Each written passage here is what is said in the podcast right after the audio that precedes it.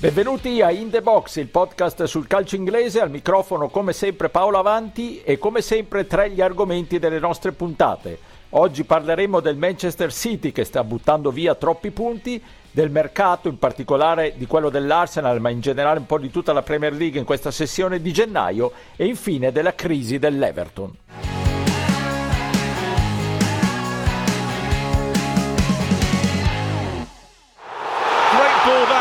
This is Alejandro Garnacho. Oh. And another chance for Garnacho. Turns it across Rashford. The roof has blown off Old Trafford. An incredible turnaround. È venuto giù Old Trafford quando Rashford ha segnato il gol vittoria nel derby di Manchester, lo United mette fine a una lunga striscia negativa contro i vicini di casa e il City perde ancora colpi nei confronti di un Arsenal sempre più in fuga. E noi, che da sempre sosteniamo come la squadra di Guardiola sia la più forte della Premier, ci chiediamo come mai stia perdendo così tanti punti. Pensate, non ha vinto ben un terzo delle partite giocate finora. Ne parliamo con i miei abituali compagni di viaggio, Stefano Cantalupi. Ciao Stefano. Bentrovati, ciao a tutti. E da Londra, Pierluigi Giganti. Ciao Pierluigi. Ciao a tutti. Sentiamo prima il punto del nostro corrispondente da Londra, Davide Chinellato, che era presente a Old Trafford al derby di Manchester. Il Manchester City attraversa il momento più complicato della sua stagione, culminato con le due sconfitte recenti, quella disastrosa in Carabao Cup a Southampton, costata l'eliminazione ai quarti di finale, e quella in casa dello United nel derby di Manchester nell'ultimo turno di Premier League. Un momento di difficoltà inatteso perché il City veniva da due convincenti vittorie sul Chelsea, soprattutto quelle in FA Cup era sembrato il preludio a una di quelle fughe che negli ultimi anni hanno permesso alla squadra di Pep Guardiola di fare la differenza. Eppure qualcosina sembra essersi rotto sia nella condizione dei singoli giocatori, tolto a Kevin De Bruyne, persino Erling Haaland nelle ultime tre partite ha fatto fatica, non solo non riuscendo a segnare, ma non riuscendo nemmeno una volta a tirare nello specchio della porta. Ci sono giocatori come Joao Cancelo, tornati sicuramente stanchi dal mondiale, altri che non stanno riuscendo ad imporsi come Phillips, che non ha assolutamente mai convinto nel ruolo di vice Rodri. In più Guardiola ogni tanto ci mette del suo, mescolando troppo le carte e mandando in confusione i suoi stessi giocatori. Il momento di difficoltà secondo me non cambia il fatto che il City è la squadra di riferimento in Inghilterra. Come uscire da questo momento dubbio? Beh, è evidente che Guardiola deve prima di tutto ritrovare la condizione dei suoi. Ci sta che non sia al meglio perché il grande obiettivo stagionale è ovviamente la Champions League, sempre sfuggita finora agli uomini di Pep e che riprenderà tra poco più di un mese. Però è un periodo importante perché l'Arsenal potrebbe scappare troppo in campionato, tra l'altro il 15 febbraio ci sarà il primo incontro stagionale tra le due in Premier League, anticipato a fine mese dalla sfida nel quarto turno di FA Cup a Etihad. Pep ha bisogno di risposte immediate, anche per dare un segnale che il City non è in crisi, ma che ha attraversato un semplice momento di difficoltà comprensibile, visto che siamo a gennaio e che ci sono ancora tanti punti da giocare. Non credo che serva intervenire sul mercato, il City è comunque molto profondo. Guardiola tra l'altro ha scoperto Rico Lewis, un esterno destro di cui si è innamorato. Di certo questo City non gioca bene come faceva prima del mondiale e fa molta più fatica anche a creare occasioni da gol, con gli oltre 250 minuti senza un tiro in porta tra il gol del 4-0 di Foden nella vittoria sul Chelsea in FA Cup e il gol di Grealish che aveva dato l'illusione di poter vincere il derby di campionato. Resta la piena fiducia nel fatto che il City possa ottenere i risultati, però l'Arsenal adesso è lontano 8 punti in classifica, la Carabao Cup è andata e in FA Cup la sfida con l'Arsenal promette spettacolo e non dà certo garanzie. Stefano, che sta succedendo a Guardiola? È strano guardare il Manchester City in queste partite, Davide ne ha parlato, diciamo, ha dato la sua impressione dal vivo che è quella che poi conta molto di più ovviamente rispetto a quanto possiamo vedere noi, che purtroppo più spesso le partite dobbiamo guardarle in televisione, a parte Pierluigi che è un po' più fortunato di noi, però alcune cose mi hanno abbastanza colpito. La prima è la difficoltà che alcune volte, e anzi parecchie volte ormai in questa stagione, il City sta dimostrando nell'approcciare le partite. Anche con lo United il primo tempo è stato, non dico dominato, ma giocato meglio dal Manchester United. Poi la squadra di Guardiola è uscita alla distanza e credo che poi alla fine abbia perso anche per sfortunati episodi, insomma, perché alla fine il primo gol, quello dello United, era a mio parere, e credo non solo mio, da annullare per la questione del fuorigioco attivo di Rashford. Poi ne potremmo parlare all'infinito, però è contro lo spirito del gioco quel gol lì.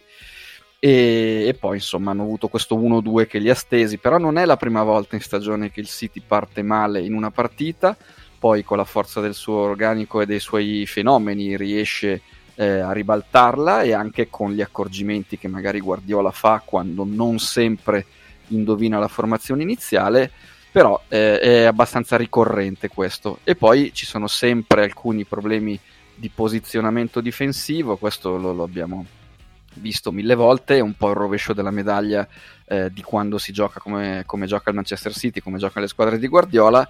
Spesso non c'è, diciamo, la necessità di spingere tanto sulla difesa, perché tanto il resto della squadra produce gol su gol, però quando poi ci sono le partite tese e quando ci sono soprattutto gli scontri diretti di Champions, che sono un po' il rovescio, diciamo la cartina di tornasole per una squadra come il City, i nodi vengono al pettine. A me non piace il portiere, e lo sapete, nel senso che Ederson benissimo se dobbiamo giocare di piede, però come anche in una puntata di questo podcast abbiamo mostrato, non è per nulla efficace rispetto alla media dei colleghi tra i pali e negli interventi canonici che deve avere poi un portiere in Premier League. E non me ne vogliano, diciamo, quelli dell'evoluzione del gioco, perché ripeto, benissimo se il portiere sa appoggiare, sa impostare, sa giocare con i difensori con i piedi, però poi alla fine, quando conta, a me piace che vada a togliere le ragnatele dall'incrocio, come fanno quelli, diciamo, più affidabili, quelli bravi.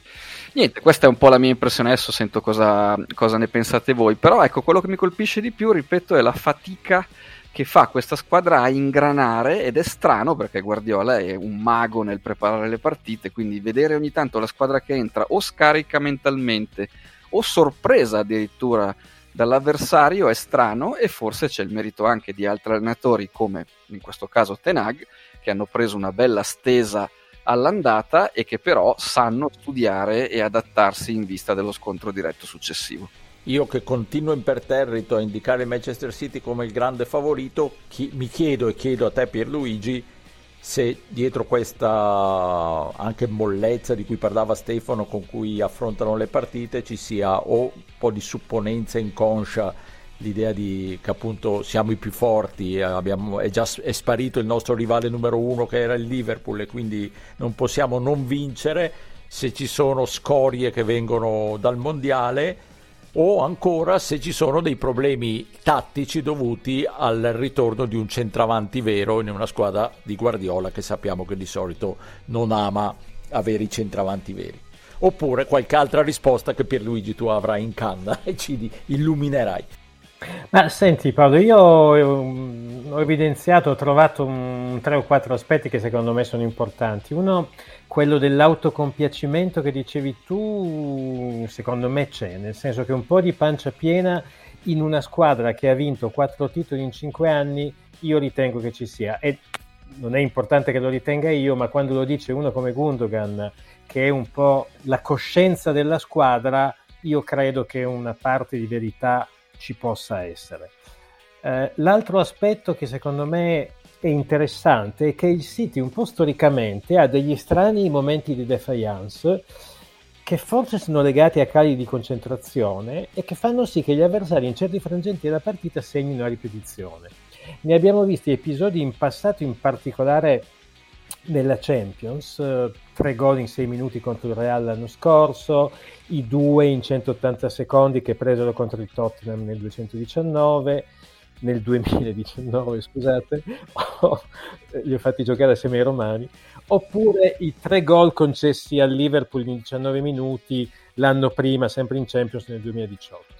Ora, questi sono episodi storici, però se andiamo a rivedere la stagione in corso, anche quest'anno questo difetto è affiorato abbastanza spesso, perché a Newcastle hanno preso 3 gol in 26 minuti. All'Etihad contro il Palace poi hanno vinto, ma inizialmente hanno preso 2 reti in 17 minuti, e nelle ultime 2 partite, quella col Southampton e quella con lo United, di nuovo col Southampton 2 gol in 300 secondi e con lo United 2 gol in 4 minuti. Quindi, secondo me, un fil rouge che lega queste situazioni non può non esserci, anche se è vero che c'è stata un'importante rotazione di giocatori, ma secondo me, soprattutto nella difesa, mi sembra che questi cali di concentrazione si ripetano fin troppo.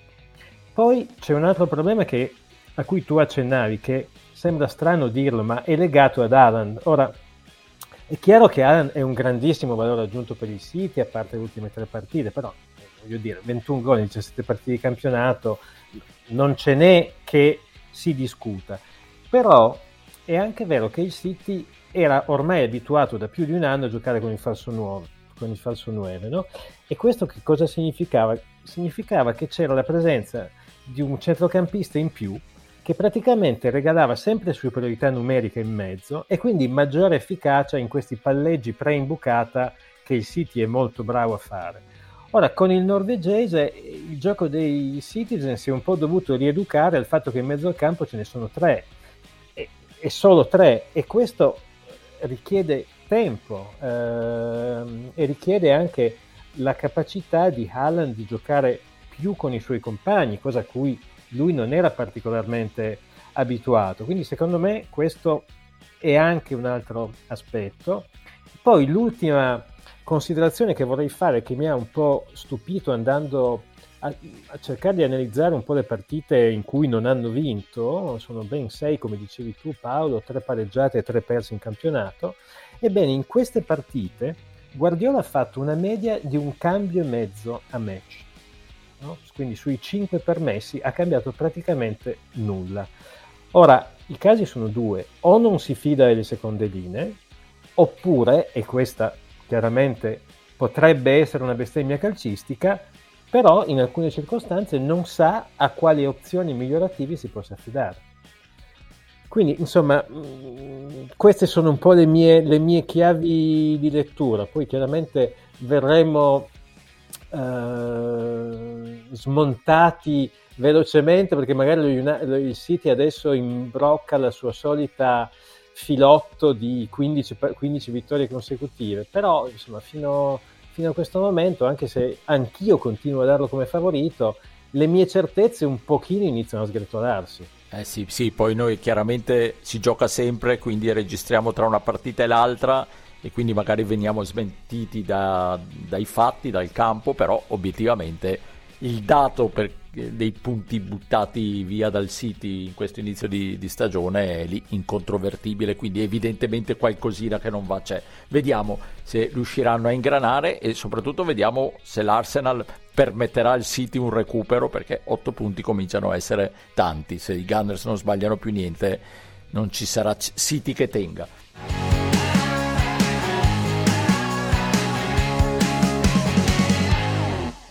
It will be, and we've got some big breaking transfer news right now. Chelsea are in action as we speak, but they've just announced that they have completed the signing of Mykhailo Mudryk. The Ukrainian has signed for what we believe to be a fee that could rise up to £88.5 million. This is a picture of him in the director's box pre-kick-off in that game against Crystal Palace today. In the Premier League. È un mercato in cui sta accadendo davvero poco, quel poco accade in Inghilterra e quel poco in particolare dalle parti di Stamford Bridge, dove hanno già fatto 2 colpi mica da ridere come quelli di João Félix, espulso però alla prima uscita in Premier League, e Mudryk. Però comunque Pierluigi, facci un punto generale sui movimenti delle squadre di Premier. Sì, ovviamente dobbiamo iniziare dal Chelsea, no? Perché due colpi grandi, dicevi tu, peraltro Mudryk c'è stata un'azione che in inglese si chiama il gazumping, no? Cioè fare un'offerta d'acquisto molto alta che di fatto annulla un impegno di vendita precedente, e questo gli 89 milioni di sterline che i Blues hanno pattuito con lo Shakhtar hanno sostanzialmente tagliato fuori l'Arsenal che ne aveva offerti 80 per un giocatore che è addirittura paragonato a Mbappé.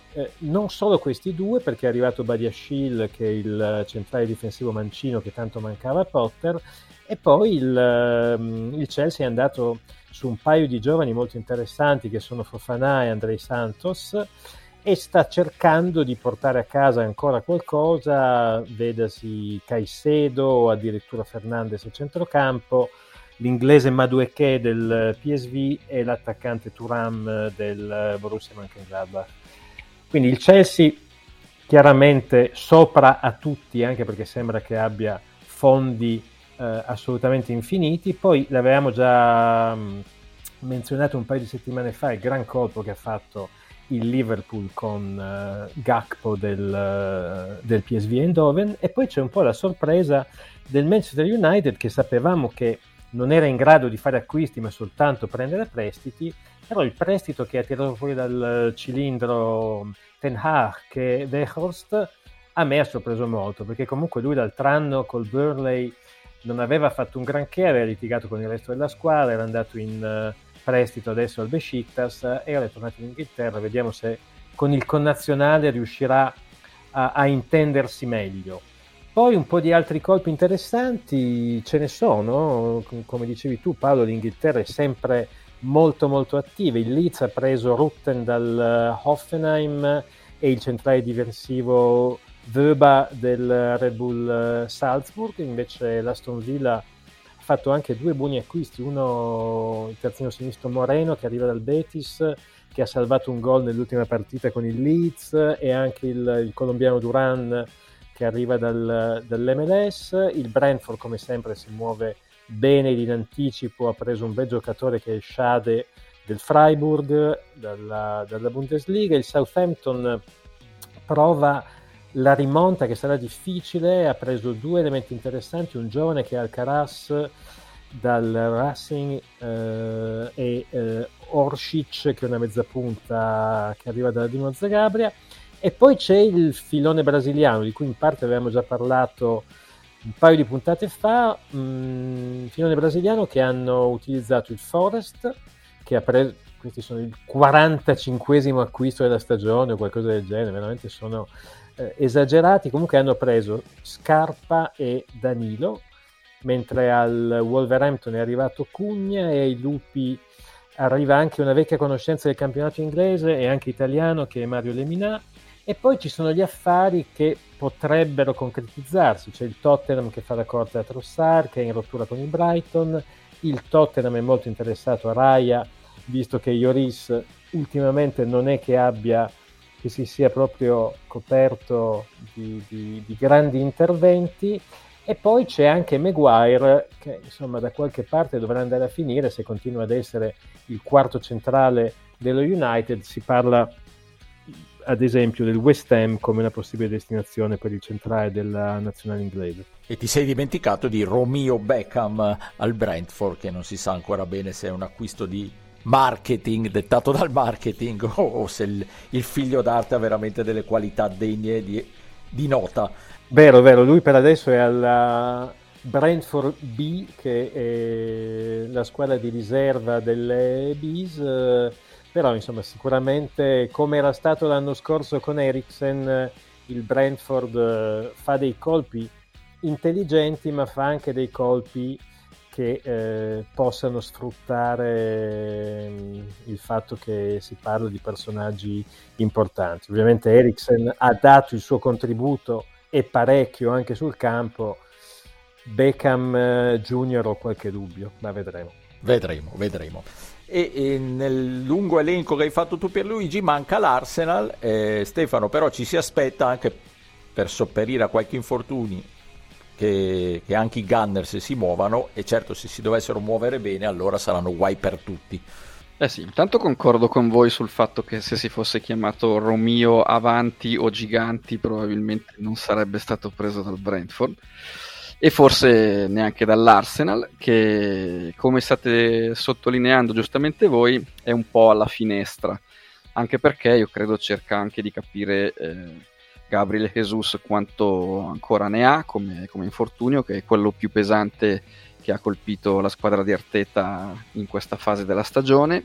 Buon per Arteta che un po' di questo infortunio sia stato assorbito durante la pausa di campionato, quindi insomma c'è solo da attendere con fiducia che il loro terminale offensivo principale, che poi al City spesso non faceva neanche così tanto l'attaccante centrale, cioè lo sa fare, lo può fare, ma non è necessariamente l'unica cosa che sa fare. Insomma, stanno aspettando che rientri, intanto si stanno concentrando su altri ruoli, evidentemente per ora quello che fa anche Nketiah è stato gradito all'allenatore e alla dirigenza. Andando a guardare un po' le ipotesi di mercato per l'Arsenal, non c'è quella almeno non ho particolari nomi o piste per il centravanti, ci sono invece delle cose molto interessanti per gli attaccanti esterni, dove il preferito è Diaby, che è una freccia del Bayer Leverkusen, è veramente un treno, per lui si parla di cifre veramente alte, insomma addirittura Leverkusen lo quoterebbe 100 milioni di euro, mi sembra eccessivo, però comunque insomma questo genere di giocatori non viene via molto meno, cioè chi fa l'investimento lo fa grosso e i soldi che non sono stati spesi per Mudryk sarebbero quelli, stando a quello che si legge un po' sui principali quotidiani tabloidi inglesi, sarebbero quelli destinati a Diaby, che ovviamente darebbe quello spunto in più ancora, senza però dimenticare che sugli esterni l'Arsenal già con Martinelli e con Saka, quando giocano entrambi spinge parecchio, però è il nome più altisonante che viene fatto. L'altro grande nome è per il centrocampo ed è quello di Declan Rice, che insomma difficile immaginarselo lontano dal West Ham solo fino a qualche settimana fa, però il West Ham va veramente male, l'Arsenal veramente si gioca lo scudetto il momento di italianismo che insomma ogni tanto non sono immune anch'io da questi virus, e insomma sarebbe veramente una grandissima aggiunta, perché poi a centrocampo si stanno battendo bene Granit Xhaka quest'anno, Thomas Partey, insieme a Odegaard, che è quello che è veramente esploso in questa stagione. Tra l'altro per lui si parla di voci di ritorno al Real Madrid, mi sembrerebbe quantomeno curioso, anche perché con la fascia al braccio diciamo ha anche all'Arsenal un ruolo iconico, simbolico, importante. Rice è uno di quei giocatori che farebbe veramente parecchia differenza in questo contesto, e per come è Arteta sicuramente saprebbe metterlo bene e dargli un ruolo di prim'ordine. Gli altri nomi c'è Rafinha, che insomma al Barcellona non è proprio ancora esploso come almeno si era visto nelle sue precedenti esibizioni inglesi, e che potrebbe essere un bel upgrade nel momento in cui dovesse arrivare, anche lì sempre tra centrocampo e attacco. E poi ci sono due nomi del Brighton, quello di McAllister sembra un po' tramontato, e anche per l'Arsenal come per il Tottenham si parla di Trossard, perché questo screzio più o meno grave ma sembra abbastanza serio con De Zerbi, o comunque con l'ambiente Brighton, potrebbe spalancargli le porte dell'uscita. Il resto più che altro suggestioni, in realtà un nome che si è fatto più volte in riferimento all'Arsenal, o che almeno fanno dall'Inghilterra, è quello di Dusan Vlahovic, però è ovvio che perché l'attaccante serbo della Juve possa andare in Premier League dovrebbe rompere drammaticamente con l'ambiente juventino, mi sembra un po' fantacalcio sinceramente. E detto questo, domani Vlahovic va a fare le visite mediche, no scherzo, però considerazione conclusiva, ho l'impressione che anche giustamente i Gunners non stiano toccando un impianto che fin qui sta andando molto bene, spesso inserisci magari un giocatore di alta qualità all'interno di un contesto in cui le cose vanno già bene e rischi di rovinare un po' il giocattolo. Fanno bene a scegliere con oculatezza la mossa da fare, e forse sarebbe servito un Weghorst più all'Arsenal, secondo me, un centravanti di riserva più all'Arsenal che al Manchester United. E ricordiamo, per chi non se lo ricorda, che Weghorst è il bobo che Messi insulta dopo la partita tra Argentina e Olanda e che lo manda a percorrere l'altra via dello spogliatoio.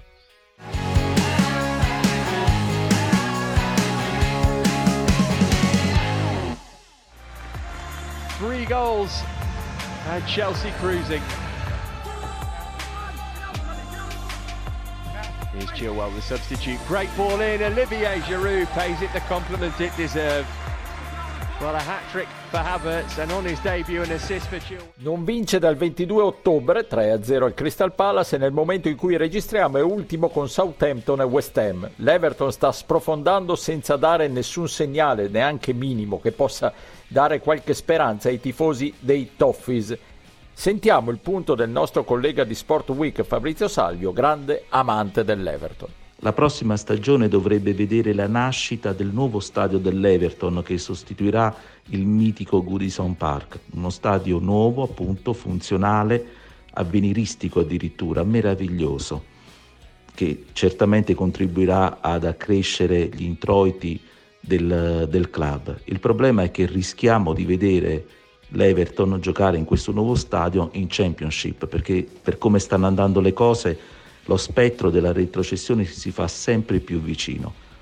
I Toffees sono una squadra senza capo né coda. Lampard fa i conti con lo scarso materiale umano che ha a disposizione, ci mette secondo me anche del suo nel non fare gioco, ma è certo che a questa squadra, come ho detto tantissime volte qui a questi microfoni, manca un regista difensivo, un regista 20 metri più avanti, cioè un regista di centrocampo, e ahimè anche un centravanti, visto che Calvert-Lewin è diventato l'ombra del centravanti che era a causa dei continui infortuni e certamente anche per i pochissimi rifornimenti che riceve ogni partita. Non c'è nessuno, appunto, che faccia gioco. L'unico schema che abbiamo è quello della palla a Gray, che bontà sua ogni tanto dribbla, ogni tanto fa gol come quello al Manchester City, ma predica nel deserto. Iwobi si sbatte, ma non è certo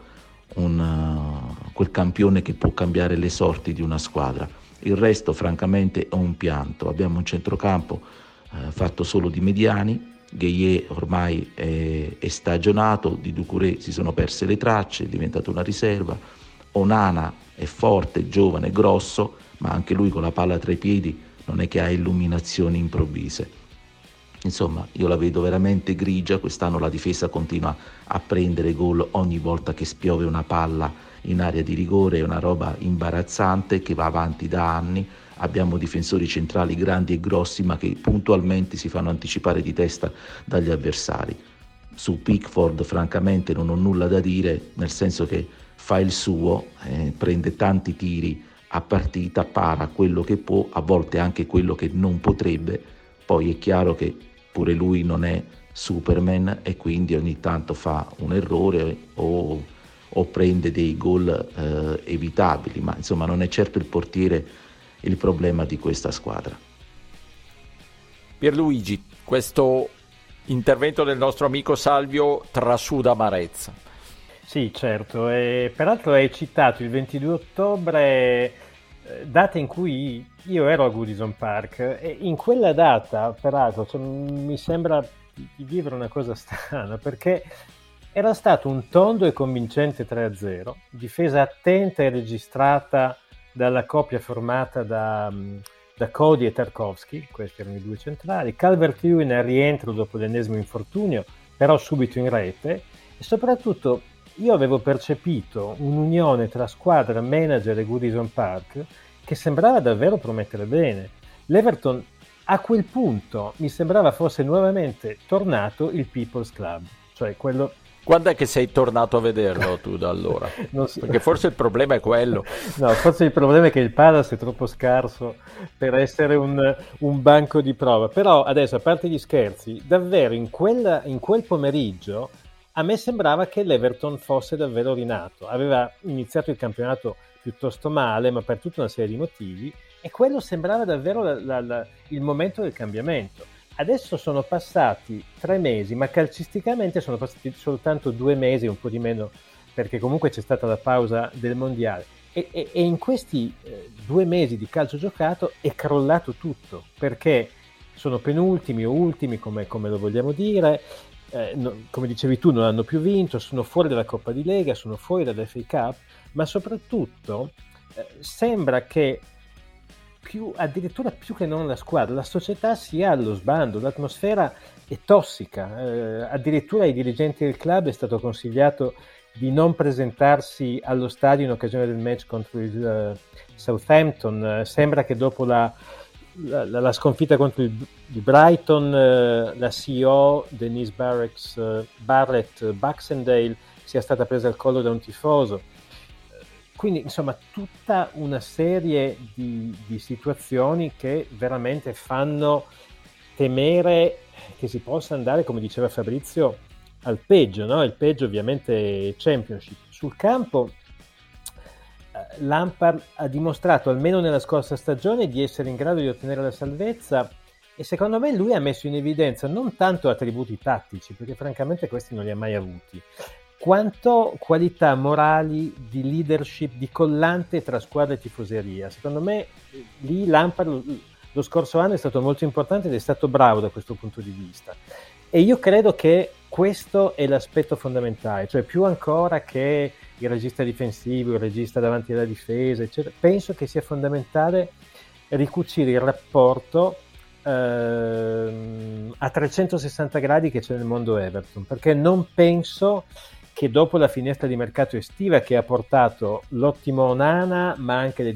delusioni di McNeil e Mopé, francamente non penso che ci siano dei grossi cambiamenti nel mese di gennaio, e quindi l'Everton, se si salverà, si dovrà salvare con questi uomini, quindi bisogna andare a cercare di trovare motivazioni un po' all'esterno del campo, in maniera che tutto il giocattolo si ricompatti. Bene, Fabrizio ha fatto a sottolineare anche il fatto che la società ha fatto un grosso investimento, che è quello del nuovo stadio, che stride un po' con invece il basso investimento sul mercato, ma forse è un'inevitabile conseguenza dei soldi spesi per il nuovo impianto. E poi Fabrizio sottolineava anche gli errori e le colpe di Lampard, che non è appunto, secondo quanto ci dice Fabrizio, esente appunto da colpe. Sì, ha un po' perso negli anni l'abbrivio iniziale, invece le buone impressioni che aveva destato all'inizio della sua carriera da allenatore. Parlo del derby, ma anche del primo momento col Chelsea, dove però ovviamente c'era anche una questione, diciamo, se è scattato il feeling con quelli dell'Everton all'inizio, figuratevi con quelli del Chelsea, che se lo ricordano alzare Champions League, alzare trofei della Premier, FA Cup, insomma era un monumento. Anch'io ho l'impressione che non abbia chiarissimo nemmeno lui su che cosa puntare per trarre il meglio da questa squadra. Non sto a ripetere quello che ha detto Fabrizio, secondo me comunque poi alla fine fa tantissimo il fatto di non avere una bocca da fuoco in forma, in salute.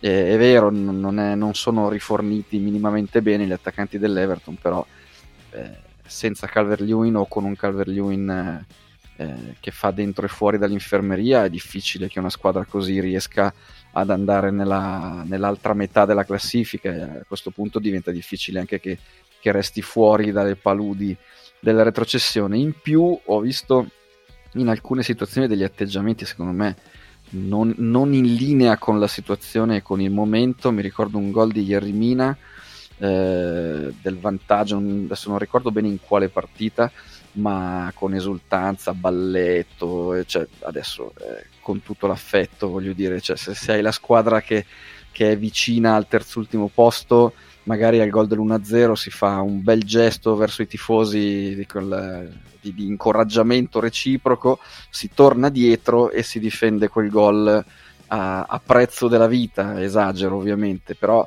non lo so, cioè, in Premier League, siccome parlavate di spirito, parlava soprattutto Pierluigi di ritrovare un certo tipo di spirito, bisogna capire anche in che momento ci si trova e quanto in fretta si fa a finire risucchiati dentro il gorgo della retrocessione, che in Inghilterra, lo diciamo sempre, ti viene a prendere, perché sono pochissime le squadre, anzi non ci sono le squadre già designate per andare in Championship, ma ci sono negli ultimi posti squadre che forse non pensavamo di trovare così in basso. Il Southampton, anche che fa compagnia all'Everton, anche lui è finito molto male. Il West Ham è tanto giù, sono squadre che erano magari, soprattutto il West Ham, accreditate per fare un altro campionato.